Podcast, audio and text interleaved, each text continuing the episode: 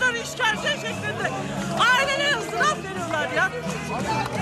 Soylu yasaklamış böyle bir şey olabilir mi ya?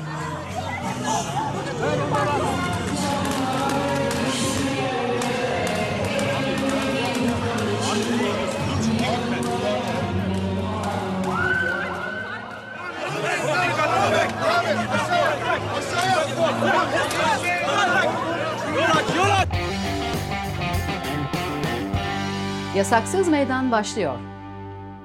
Azalmadı direncim, solmadı karanfilim, bitmedi bekleyişim, eksilmedi özlemim, tükenmedi umudum, kaybolmadı inancım. Merhaba. Eşit Haklar ve Kısa Dalga ortaklığında hazırlanan Yasaksız Meydan'a hoş geldiniz. Ben İrem Afşin. Bugün 27 Mayıs 1995'ten beri Galatasaray Meydanı'nda gerçekleştirdikleri barışçıl oturma eylemleriyle zorla kaybetmelere karşı adalet arayan cumartesi annelerini, cumartesi insanlarını konuşacağız. Haber podcastle buluştu. Kısa Dalga yayında. Bizi Kısa Dalga Net ve podcast platformlarından dinleyebilirsiniz. Programa onların sözleriyle başladık. Bugün konuğumuz avukat Eren Baskın. Hoş geldin Eren. Hoş bulduk, saygılar efendim. Çok sembolik bir eylem ve bizim programımızın da e, toplanma ve gösteri e, hakkına dair en bilinen eylemlerden biri cumartesi annelerinin, cumartesi insanların eylemi. E, senin hikayeni e, bu süreçte yaşadıklarını e, da dinlemek istiyoruz bu programda ama ağırlıklı olarak hakkın engellenmesinin yol açtığı geldiğiniz noktayı değerlendirmek istiyorum. Evet. Şöyle başlayalım mı? Bir çok kısa cumartesi anneleri e, tarihçesi verelim. İzleyicilerimizin de hafızasını tazelemiş olalım.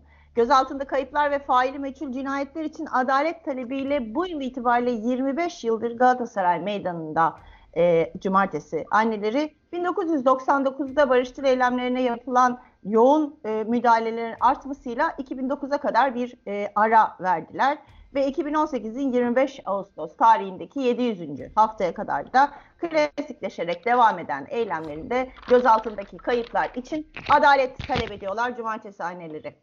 E, Plaza del Mayo anneleri gibi dünyanın en uzun süreli barışçıl oturma eylemi olarak e, tanınıyor annelerin eylemi. Düzenli olarak orantısız güç kullanımı ve gösteri hakkının ihlaliyle kitlede yaşlı kişilerin de bulunmasının göz ardı edilmesiyle de dikkat çekiyor eylem. 700. haftada yaşananları konuşacağız ama şimdi biraz geriye senin çocukluğuna e, gidelim istiyorum. Ben yarım bırakılmış bir hikayeyim diyorsun bir röportajında.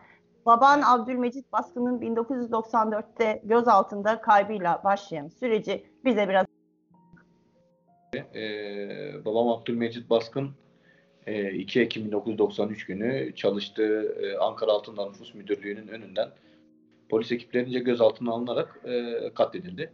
Ben henüz o zamanlar 4 yaşındaydım. Yani aslına bakarsanız böyle e, bu gibi cümleler işte ölüm, kaçırma, işte e, faili meçhul gibi cümlelerle pek aşina olamıyoruz maalesef o yaşlarda. E, ama işte çocukluğumuz böyle geçti. Aslında hep sürekli bu cümleleri duyarak geçti. Sürekli bir ölüm olgusunun içinde, sürekli bir korku objesinin içinde. İşte e, o zamanki zikredilen isimlerin hayatımıza girmesiyle e, normal bir e, çocukluk yaşamımın çok daha dışında bir hayat yaşamak zorunda kaldım. Evimi barkımı terk ettim. Ankara'da Hakkari Yüksekova'daki ailemin yanına geldim. Orada iki sene kaldıktan sonra İstanbul'a yerleştim. İstanbul'a yerleştikten sonra ailemle birlikte tabii sürekli babamın akıbetini sormaya çalıştık. Ta ki e, 2009 yılından sonra ailelerin toplanmasıyla birlikte benim de e, kendimi, kendi ruhumu, kendi geçmişimi, babamla ilgili olan bu muhabbetimi tanımamla birlikte ben de katılmış oldum. Ben de onlara destek olmaya çalıştım. Ailemle beraber sürekli içinde olmaya çalıştık. Ee, babam e, öldürüldükten sonra yaklaşık 20 yıl boyunca hiçbir türlü e, bir e, herhangi bir gelişme olmadı. Her zaman bu bizim dava dosyamız Ankara Gölbaşı'nda e, savcılığın toz raflarında her sene bir kere iner. Bir sorgu yapılır sonra tekrardan kalkar. Bu sorgu neticesinde ne oldu diye sorulur. Hiçbir gelişme yok, tutuklu sanık yok, herhangi bir durum yok, hiçbir şey yok. Onun için tekrardan aynı savcılık dosyası kişinin acaba gayipli kararı mı alınacak? Bu kişi öldü mü, kayboldu mu? Yani şey yani bu adamla alakalı ne olacak diye bir bilgi yok. Onun için biz de yıllarca uğraştık. Ne yapma, ne ne söylersek söyleyelim hiçbiri kayda alınmadı. Ta ki e, 2011 yılında e, bir babamın hatta şimdi normalde insanlığa karşı işlenen suçlarda zaman aşımı yoktur. Lakin e, burada kişi faili meçhul olarak bırakıldığı için aslında bunu insanlığa karşı bir suç alıp Türkiye Cumhuriyeti bunu sadece ahim kararlarında görebiliyoruz. Onun için 20 yıllık bir zaman aşımı süresi veriyor. 20 yıllık zaman aşımı süresinin ortalama bir hafta 10 gün kala e, bir iddianame hazırlandı ve savcılığa, savcılık bir iddianame hazırlayıp Abdülmecit Baskın'ın öldürülmesiyle alakalı olarak bir iddianame hazırladı. Bu iddianameye konu da o zamanki e, bir özel harekat polisi olan Ayhan Çark'ın ifadeleri ve yer göstermesiydi. E, o zamanki savcı bugünleri görmüş olacak ki demek ki belki öngörüşlü biriydi. E, orada çok sağlam bir rapor alınmıştı aslında bakarsanız. Şöyle ki bu hukuk dilinde biraz önemlidir. Şu anlamda söylemek isterim. E, sanığın yani Ayhan Çarkı'nın vermiş olduğu ifadelerle olayın gerçekleştiği yer olan göl başındaki metruk binanın arkasındaki yer gösterme tutanakları birbiriyle örtüşmektedir diye bir ibare kullanılıyor. Yani bu olay gerçektir, bu olay yaşanmıştır. Bununla ilgili de zaten e, Ayhan Çarkın tutuklanıyor. Ayhan Çarkın tutuklandıktan sonra tabii doğal olarak yani bir şey amacıyla söylemiyorum ama hak veya hukuk anlamında konuşulacak olursa ben bunu tek başıma işlemedim. Biz 11 kişiydik dedi. Ve bu 11 kişinin ismini verdi. Bu 11 kişinin yargılanması gerektiğini söyledi ama lakin maalesef bununla alakalı olarak e, bir yargılama yapılmadı ya da bir tiyatro oyunu daha çok. E, 11 bir tanesi özel harekat polisiydi, bir tanesi daha öncesinde Bulgaristan'da öldürülmüş.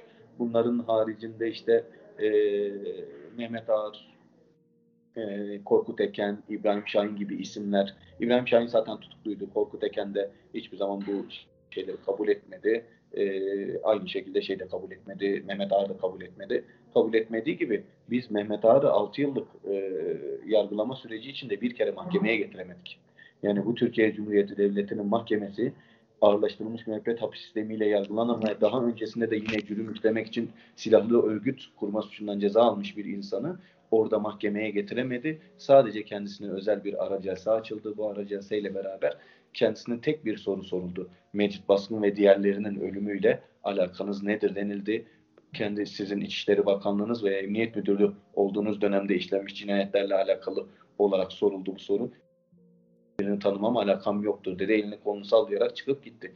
İşte bu da bizim aslında bir adalet beklediğimiz yani bir olgu beklediğimiz Türk yargısının bize sunmuş olduğu, devlet babanın bize vermiş olduğu bir hediye gibi kaldı. Bununla ilgili aslında en acayip şey son duruşmaydı. Yani acayip demeyeyim de aslında biz alıştık böyle şey.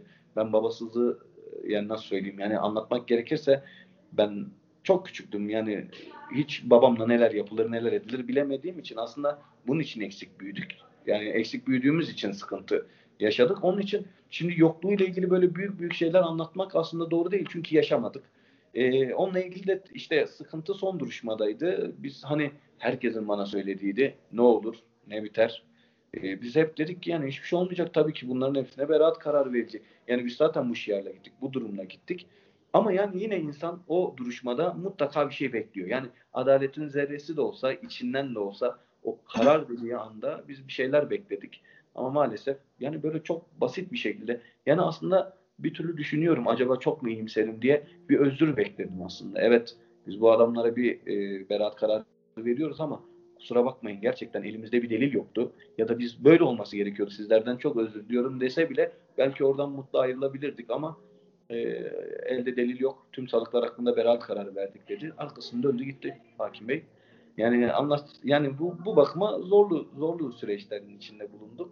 Ama tabii bu bakıma bize de güç veren bu bakıma bir e, savaşma e, e, olgusu veren hukuksuzlukla en azından oturup dizlerimizi döve döve evimizde ya niye böyle oldu demektense bununla ilgili uğraşmayı bize öğreten cumartesi anneleriydi. Bu olguydu. Onlar bize çok güzel bir e, dayanma gücü verdiler. Onun için zaten aslında bütün sıkıntı yani böyle bir olgunun bu kadar e, demokratik ve gerçekten barışçıl olan bir olgunun bu kadar e, irdelenmesi, bu kadar kötülenmesi, bu kadar ayaklar altına alınması gerçekten çok ilginçtir.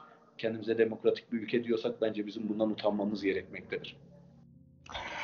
Şunu soracağım. Senin avukat olmanda e, babanın bir faili meçhul e, cinayete kurban gitmesinin ne kadar etkisi var? Ya aslında bakarsanız ben şu anda da aktif olarak bir avukatlık yapmıyorum. Yani tabii ki e, önemli olan şey şu. e, Ben ilk duruşmaya gittiğimde bunun bir ufak bir hikayesi var. Yani şöyle ilk duruşmaya gittiğimizde sağ olsun çok fazla avukat arkadaşımız, aile dostu, babamın dostları, babamın dostlarının çocukları orada babamı savunmak amaçlı yani babamın e, katillerini yargılamak amaçlı oraya bizde destek amaçlı geldiler. Ama tabii sen bununla ilgili bir bilgin yok, hiçbir alakan yok. Oradaki duruşma salonundayız.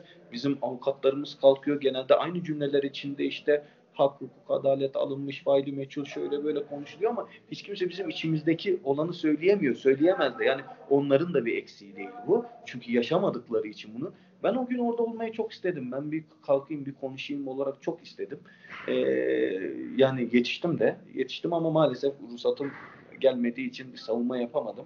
Ama tabii bir müşteki ailesi olarak, bir kayıp çocuğu olarak mutlaka içimdekileri söyleme e, şeyi buldum. Yani imkanı buldum. Çünkü suçtan zarar, gören kişiydim. Müştekiydim. Bunun için e, bir sıkıntı yaşadık. E, anlattım. Ha, bir avukat olarak değil ama stajyer olarak girdim. Çok isterdim. Ama ondan sonra da benim için şu an için avukatlık meselesinin tek bir e, amacı var. O da benim gibi başkalarının olmaması için uğraşmak. Yani öyle düşünüyorum. Yoksa bundan bir maddi gelir bir şey değil. Burası sokak. Yani bu sokağa da mı yasaklayacaksın ya? Ben yürüyüş yapacağım diye bana. Basılmayın! Sezgin nerede? Basılmayın!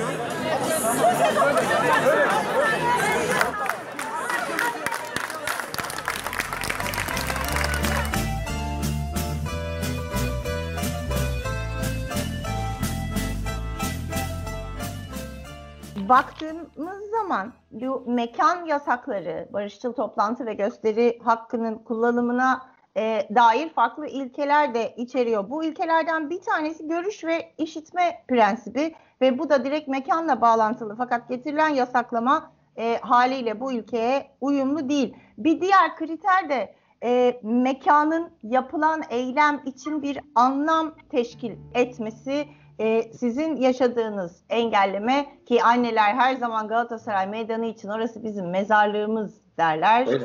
E, öyle. yaşadığınız engelleme orantısız e, güç kullanımıyla yapılan engellemeler bu hakkınızı tamamen elinizden aldı. 700. haftada 46 gözaltıyla sonuçlanan çok ağır bir e, polisin orantısız müdahalesiyle e, karşılaştınız. İçişleri Bakanı e, Süleyman Soylu'nun benim talimatımla yapılmıştır dediği bir engellemeydi. Bu e, ve bugüne geldiğimizde de yani aradan iki yıl geçtikten sonra da şimdi de bir davayla karşı karşıyasınız. E, şunu konuşalım istiyorum. Bir 700. haftada neler yaşandığını e, sen özetlersen sence Evet. neden engellendi cumartesi annelerinin eylemi? Cumartesi anneleri öncelikle zaten ben her zaman söylerim bir fikirdir, bir olgudur, bir dalgadır. Yani bu sanırım son zamanlardaki bu Türkiye üzerindeki yasaklamaların e, çoğalmasıyla beraber demokratik kalan son kale yani kayıplarını arayan annelerin orada bulunması muhtemelen e, bir korku iklimi yaratmaya çalışan yetkinlerin e, almış olduğu bir kararla yasaklandı. Bu neden? Çünkü gerçekten çok görünür, çok fazla demokratik, hiçbir e, yani nasıl anlatmak gerekirse. Biz zaten şu ana kadar da kimseyi suçlamadık. Mesela mantık olarak şu anki hükümetle alakalı bir suçlama yapmıyoruz. Biz geçmişte yaşanmış cinayetleri ve gelecekte yaşanması olan muhtemel cinayetlerin önüne geçebilmek için orada bulunuyorduk.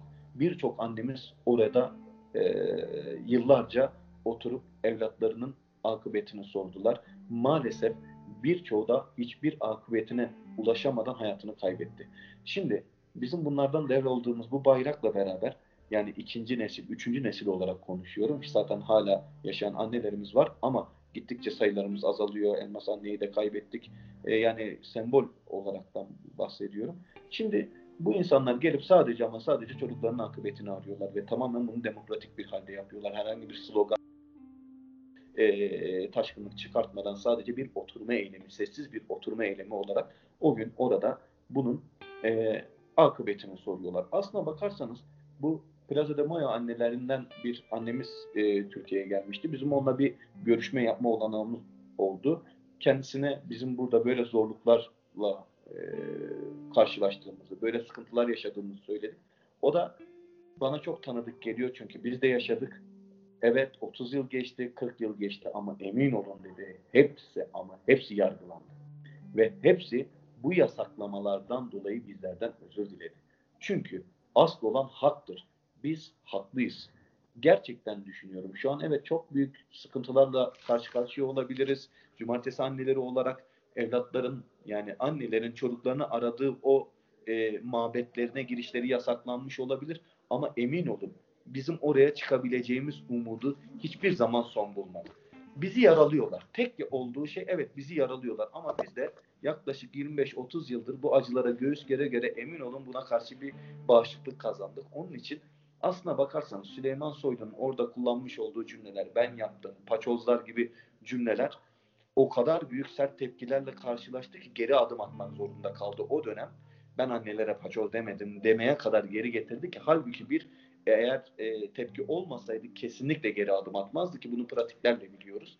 Ama öyle tepkiler aldı ki bu da toplumun bütün hassas kesiminin cumartesi annelerine aslında bakışını gösteriyor. Ne kadar güzel bir biçimde baktıkları, ne kadar olgun karşıladıkları ve ne kadar e, mantıklı baktıklarını gösteriyor.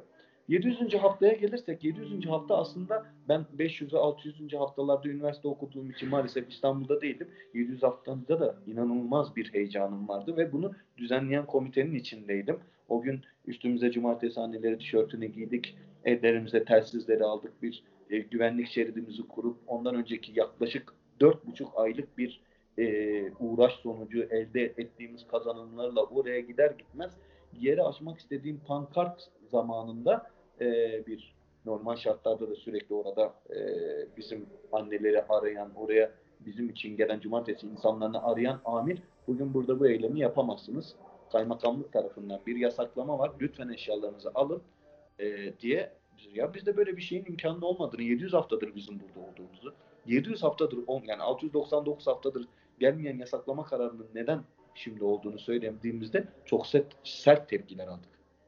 Yani bu da aslında onların bize her ne kadar da oraya gelip hiçbir şartta bir sıkıntı olmamasına rağmen asıl içinde biriktirdikleri kini gösteriyordu. Ben her zaman öyle algıladım. Ee, yani sonuçta orada yaşlı annelerimiz, insanlarımız vardı. Birçok vekil vardı, birçok halk savunucusu, cumartesi insanları, çok büyük bir topluluk vardı. Çok demokratik olarak bu kararlarını tanımadıklarını ve gerçek anlamda bu yaptıklarının yanlış olduklarını dile getirmelerine rağmen çok sert bir tepkiyle karşılaştık. Ee, ben yüzüme mesela e, şey gaz misketi yedim. Orada birçok arkadaşım gözaltına alındı.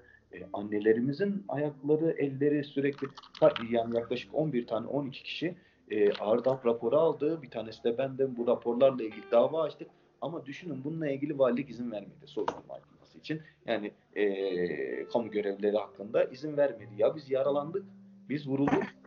Biz anneler olarak oradaki anneler ben hiçbir zaman unutmam Hanife anneyi neredeyse yani yerde tekmeleyeceklerdi. O kadar kinli, o kadar öfkeli, o kadar sıkıntılı. Yani benim o gün gördüğüm şeyler inanılmaz şeylerdi. Gerçekten bir hukuk devleti içinde yaşanabilmesi. Tamam biz zaten her zaman diyoruz hukuk diz boyu ama bu kadar da olmaz denirten e, şeylerdi ki çünkü yani herhangi bir taşkınlık yok. Yıllardır süre gelen bir durum var. Bunu biliyorsunuz. Ve üstüne üstelik işte bu olaylar olduktan sonra tabii 46 kişi gözaltına alındı. Ertesi gün en geç yani ertesi gün bırakılanlar oldu. Bir gün sonra hepsi e, serbest bırakıldı. Tabii biz kendi aramızda bununla ilgili toplantılar yaptık. Neden böyle olduğunu, nasıl böyle olduğunu, niye böyle olduğunu, sosyolojik olarak artık ne yapabileceğimizi, insanlara bu durumu artık nasıl anlatabileceğimizi düşündük. E, tabii yasaklama kararı bizim için bir şey e, fark etmiyordu ki 701. haftada yine kapıya çıktık. Engellemelerle karşılaştık. Bizi çok dar bir sokağa hapsettiklerini düşündüler. Ama aslında öyle de değil. Biz biliyoruz evet Galatasaray yanı başımızda oraya gidemiyoruz. Evet çok doğru ama biz oraya çıkacağız. Yani bu onların bize uygulamış olduğu yasaklama kararı evet 2 yıl, 3 yıl, 4 yıl ama ben ömrüm boyunca mesela ben ve benim gibi arkadaşlarımın hepsinin ortak düşüncesi olduğuna inanıyorum ne olursa olsun ben bir gün babamın fotoğrafıyla tekrar Galatasaray'a çıkacağım. Bu korku iklimi mutlaka bir son bulacak ve bu yaptıklarıyla ilgili olarak mutlaka yargılanacaklar.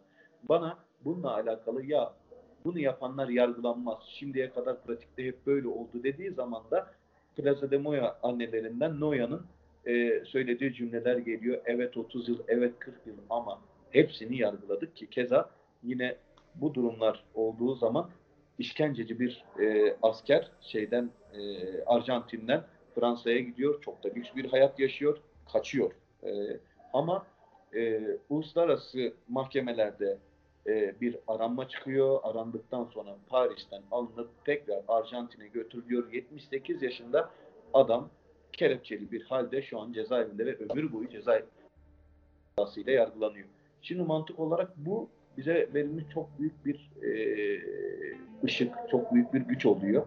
Onun için mücadeleden, bu bakıma mücadeleden hiç vazgeçmeyeceğiz. Bir de baş, aslında bu konu kendisiyle beraber başka bir konuyu geçiriyor, getiriyor. Çünkü bundan sonra çirkin şeyler olmaya devam etti. Şu anlamda devam etti. Mesela e, biz bununla ilgili çok fazla görüşme yapmak istedik. Biliyorsunuz 2009-2010 yılları arasında iyileşme adı altında bazı şeyler oldu. Ki 2011 yılında Berfona ile başlayan bu e, o dönemin başbakanı e, Erdoğan'la Berfona'nın görüşmesi sonucunda anında akabinde hemen e, Cemil Kırbayır dosyası açıldı ve ilk defa isimler zikredilmeye başlandı. Ve bununla ilgili dava açıldı. Dava getirildi. E, da, yani soruşturma davaya dönüldü ve kişiler hemen gözaltına alınmak suretiyle ifadeleri alındı. Böyle bir hız, böyle bir e, güzel bir durum ortaya çıkmasına rağmen o zaman yani 2011'den 2020 yılına gelen devredeki bu e, ev.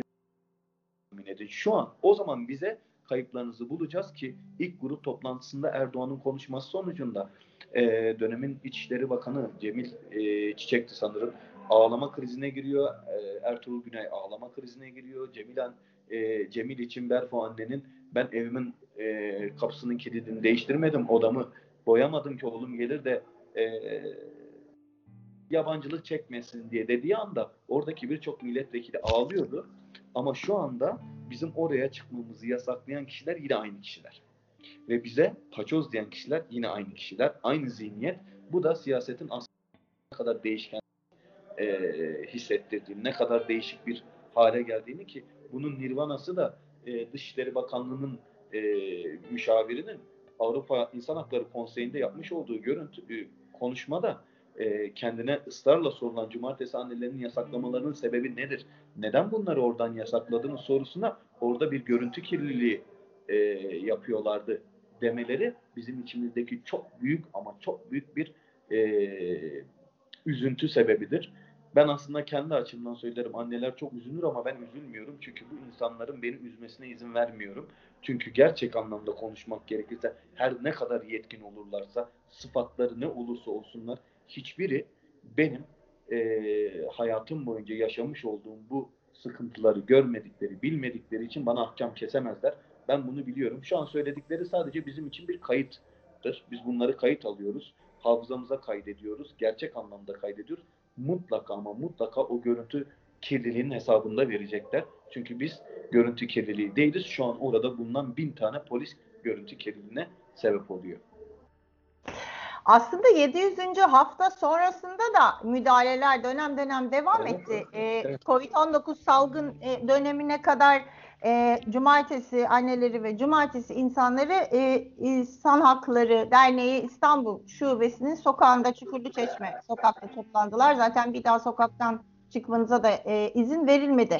Ama 704. hafta gibi, 707. hafta gibi farklı haftalarda sokakta da yine basın açıklamasının yapılması e, engellendi. E, Mart 2020'den beri de Covid-19 salgını nedeniyle artık sokağa da e, çıkılamıyor ve anneler eylemi çevrim içi olarak e, sürdürüyorlar.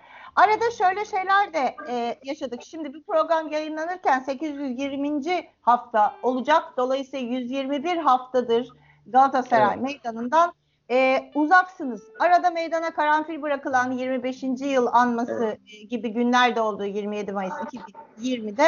E, ama mesela bu sene 25 Temmuz'da 800. haftada karanfil bırakma e, eylemi dahi engellendi. O gün 3 tane de gözaltı gördük cumartesi insanlarından. Bırakın şunu ellemeyin ya kadına. Ya şunu ellemeyin ya. Polise müdahale etmiyor ya. Devam et. Devam etsin basın ya. Polise engel olmasın. Basın engel olmasın. Devam et.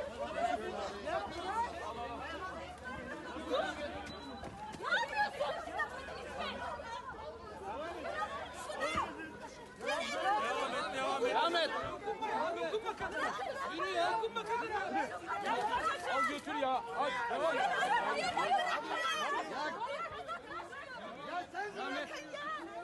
Kayıplarımızı bizden aldıkları gibi parafillerimizi de böldüler. Kimi orada kaldı, kimi elimizde kaldı. Biz ne kayıplarımızı aramaktan ne de alanımızdan vazgeçmeyeceğiz. anayasal haklarımızı kullanırken bugün bir kez daha hak ihlaline uğradık. Galatasaray Meydanı bizim kayıplarımızla buluşma mekanımızken bu meydandan uzaklaştırılalı 101 hafta oldu. Bu hafta biz orada sadece sembolik olarak yaklaşık 15 kişiyle bir e, karanfil bırakma eylemi gerçekleştirecektik. E, Buna da engel olundu. Bu bir hak ihlali. Yani e, bir çifte standart. Birilerini yüzlerce insan yürümelerini hak görürken, yürümelerine izin verirken birilerini engellemeye çalışmak bu ülkede hak ve adaletin nerede olduğunun da bir göstergesi zaten. asıl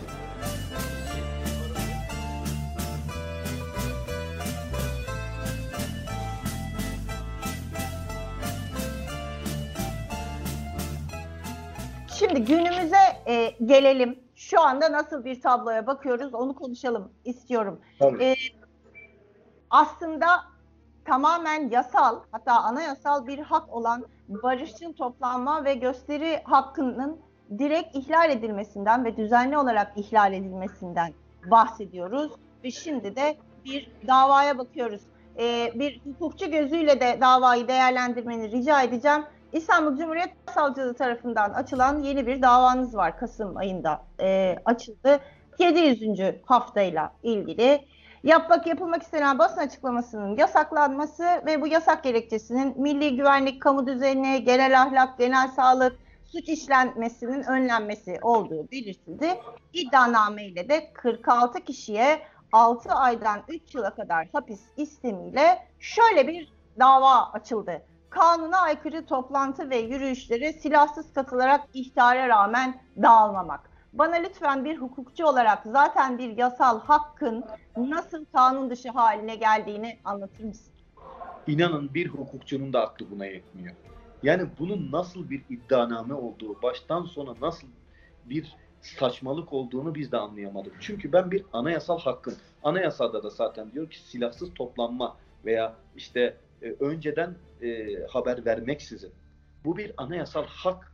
Ben kendi hakkımı kullanıyorum ve bunu 699 haftadır kullanıyorum. Ama ne hikmetse 700. hafta ile ilgili dava açılıyor. Bunun içinde 701, 702, 703 yok. Dediğimiz gibi 121 haftadır yine toplanıyoruz. Onların yasaklama kararına rağmen, içeride yapın demelerine rağmen bunu kabul etmedik. Ne olursa olsun bizim yerimiz sokaklardır dedik. Sokaklara çıktık. Bununla ilgili biz e, eylemimize de devam ediyoruz. Evet şu an bir sokak arasındayız. Ne olursa olsun o önemli değil. Galatasaray'a mutlaka çıkacağız. Bunlar çok ayrı ama eğer dava gelirsek inanın bana ben iddianameyi elime aldıktan sonra okuduktan sonra şaşırdım. Yani acaba ben mi bilmiyorum? Yani böyle bir iddianame düzenlenebilir mi? Veya bu iddianame düzenlendikten sonra e, mahkeme bu iddianameyi nasıl kabul etti? Nasıl davaya döndürdü? Yani bunları ciddi anlamda bir düşünmek lazım. Ben bunun zorlama yani nasıl söyleyeyim? Bizim bir dava açmamız lazım. Yoksa bunların sesi çok çıkıyor. Belki bir korkuturuz. Belki bir sindiririz. Mantığıyla yapılmış bir hareket olduğunu düşünüyorum. Ee, bunun için sıkıntı olarak ee, ne olursa olsun, hangi durum olursa olsun biz iddianame ile ilgili savunmamızı yapacağız. Savunmamızda anayasal bir hakkımızı kullandığımızı, bu anayasal hakkımızla ilgili olaraktan da ayrıyetten kendi suç duyurularımızın olduğunu o dönemle alakalı biz de suç duyurusunda bulunduk. Biz aslında suçtan zarar gören kişileriz.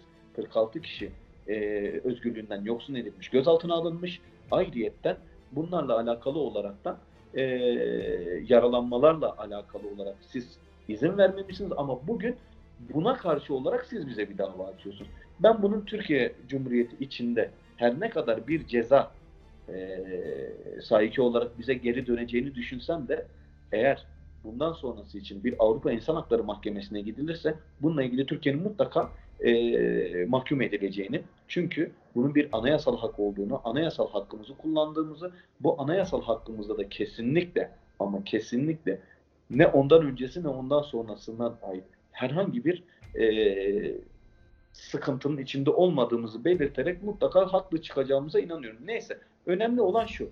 Evet dava açabilirler, bizi sindirmek isteyebilirler. Çok saçma sebeplerle. Sebep de şu, e, silahsız olarak toplandınız, önceden haber vermediniz ama fark şu, biz size dağıl dedik. Yani e, polisin bana dağıl demesi onu meşru kılmaz.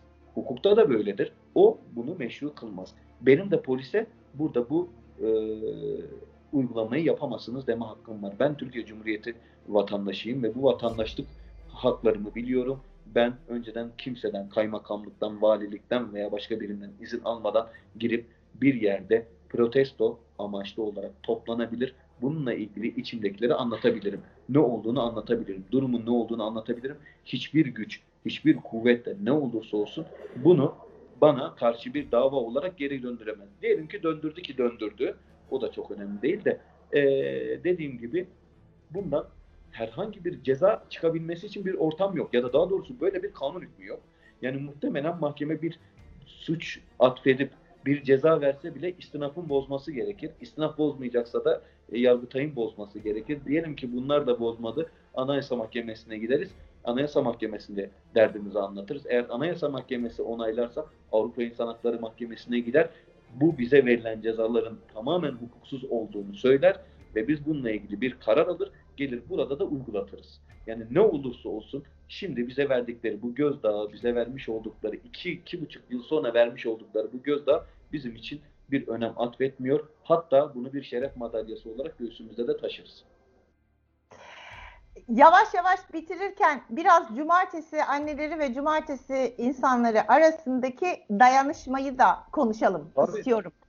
Ee, siz birçok sokağa çıkan grubun içinde aslında tam olarak ailelerden e, oluşan bir e, grupsunuz ama ben de uzun yıllardır e, sizi takip eden bir gazeteci olarak şunu söyleyebilirim. Aslında o sokağa, o meydana gelen herkes bir süre sonra o ailelerin bir parçası haline geliyor. Hepimiz aslında cumartesi Öyle. insanlarıyız, Evet. cumartesi basınıyız. Hatta Aynen e, öyle, düzenli aynen takip eden muhabirler açısından da e, söyleyeyim. Çukurluçeşme sokaktaki o dar polis ablukasının e, içinde siz basın açıklamanızı yaparken sizin e, sesinizi mümkün olduğu kadar duyurmaya çalıştık. Şunun altını çizerek bu dayanışmayı bize açıklarsan sevinirim. Tabii.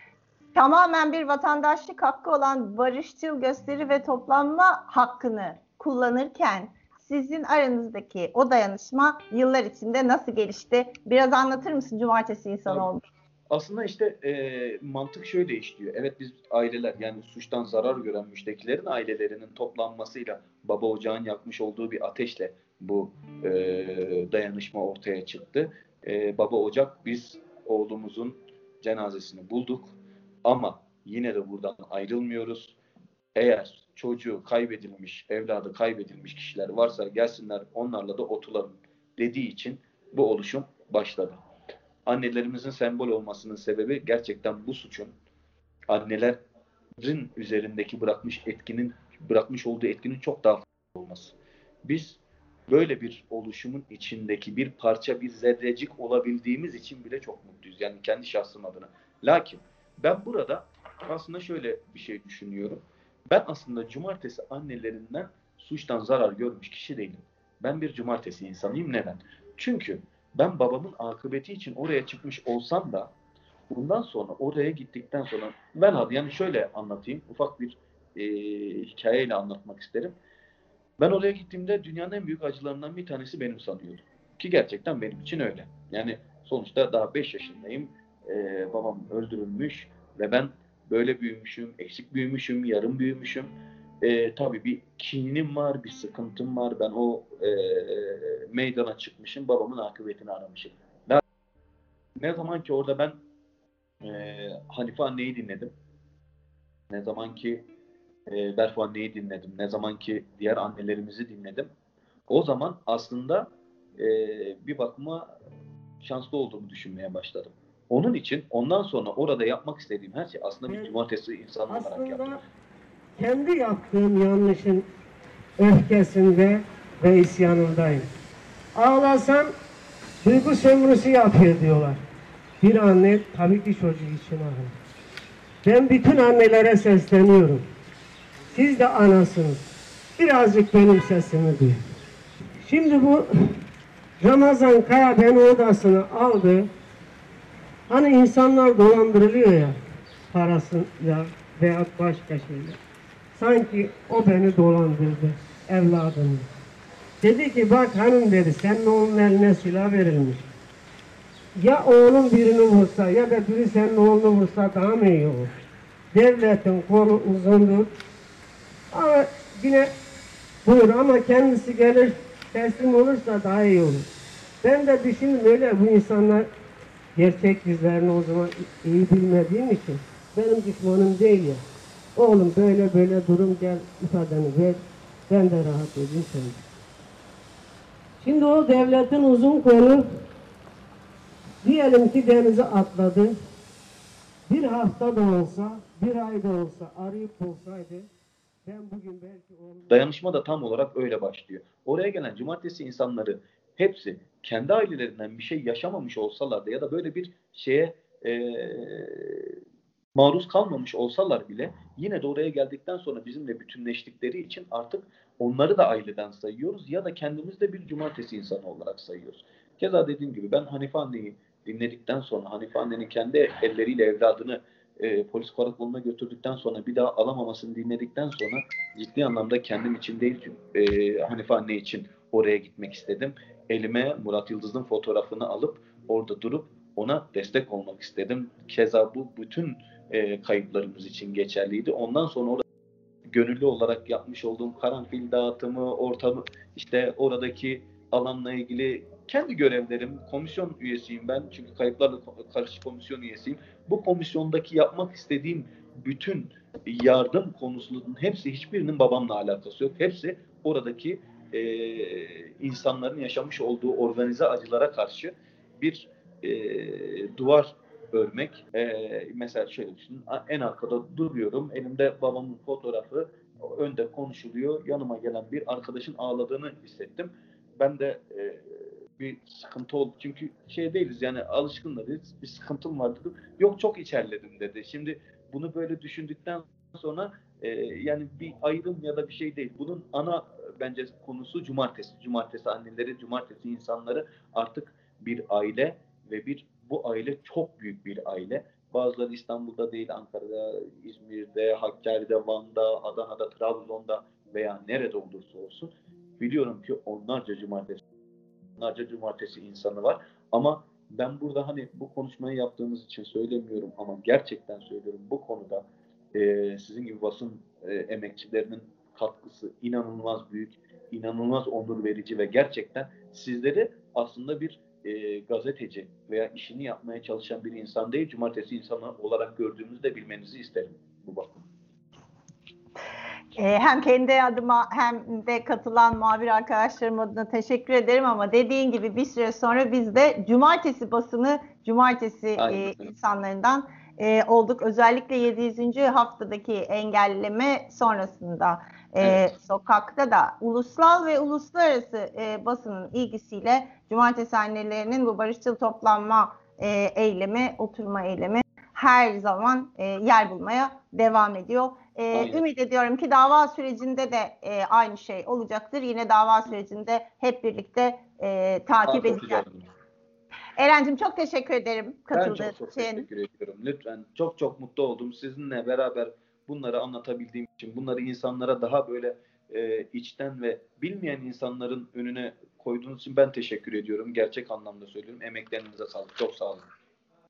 Cumartesi annelerinin haftalık eylemlerini onların sosyal medya hesaplarından çevrim içi olarak takip Evet. etmeye devam edeceğiz. Devam edeceğiz. Sonraki basın açıklamasında görüşmek üzere diyorum. Ağzına sağlık Eren. Teşekkürler. Görüşmek üzere. Çok sağ olun.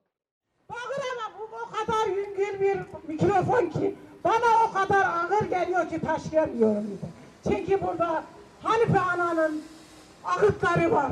Çünkü burada meydanlarda anamın yaşları var. 103 yaşındaki anama söz verdiler. Mezarına gidemiyorum ya. Sözünü en son cümlesi benim oğlumun cenazesini almadan beni mezara koymayın dediler. Cumhurbaşkanı neredesiniz? Katilleri hele daha getiriyorsunuz babalarından gurur duyuyorlar. Ben kardeşimden gurur duyuyorum çünkü halkını da seviyordu. Milletini de seviyordu. Siz terör diye ilan ediyorsunuz. Demir Kırbayır herkesi seviyordu. Çok da güzel bir devletçiydi. Çok da güzel bir mille- milletçiydi. Milletini de seviyordu. Sizin gibi taraf tutmuyordu. Babalarından gurur diyorlar. Babaları işkence vermiş. Bakın bu memurların haline bak. Yazık günah değil mi ya? Bize yazık günah değil. Herkese yazıktır. Ayrımcılık yapmıyorum. Ben bir bacıyım. Ben bir anayım. Benim içim parçalanmış. Anamın her tarafından ağıtları gel bugün benim. Sabaha kadar yatmamışım. Ne zamana kadar bize sahip çıkacaksın Cumhurbaşkanı? Hepsine söylüyorum o yetkililere. Oylara gelerken herkes gidiyor. Vicdanınız varsa bu insanlara, bu analara azıcık vicdanınız varsa bu anaların sorunlarını çözün. Ayıplarımızı bulun. Ne zamana kadar biz böyle kalacağız? İnsanları böyle getirirsiniz, sıkıştırdığınızda.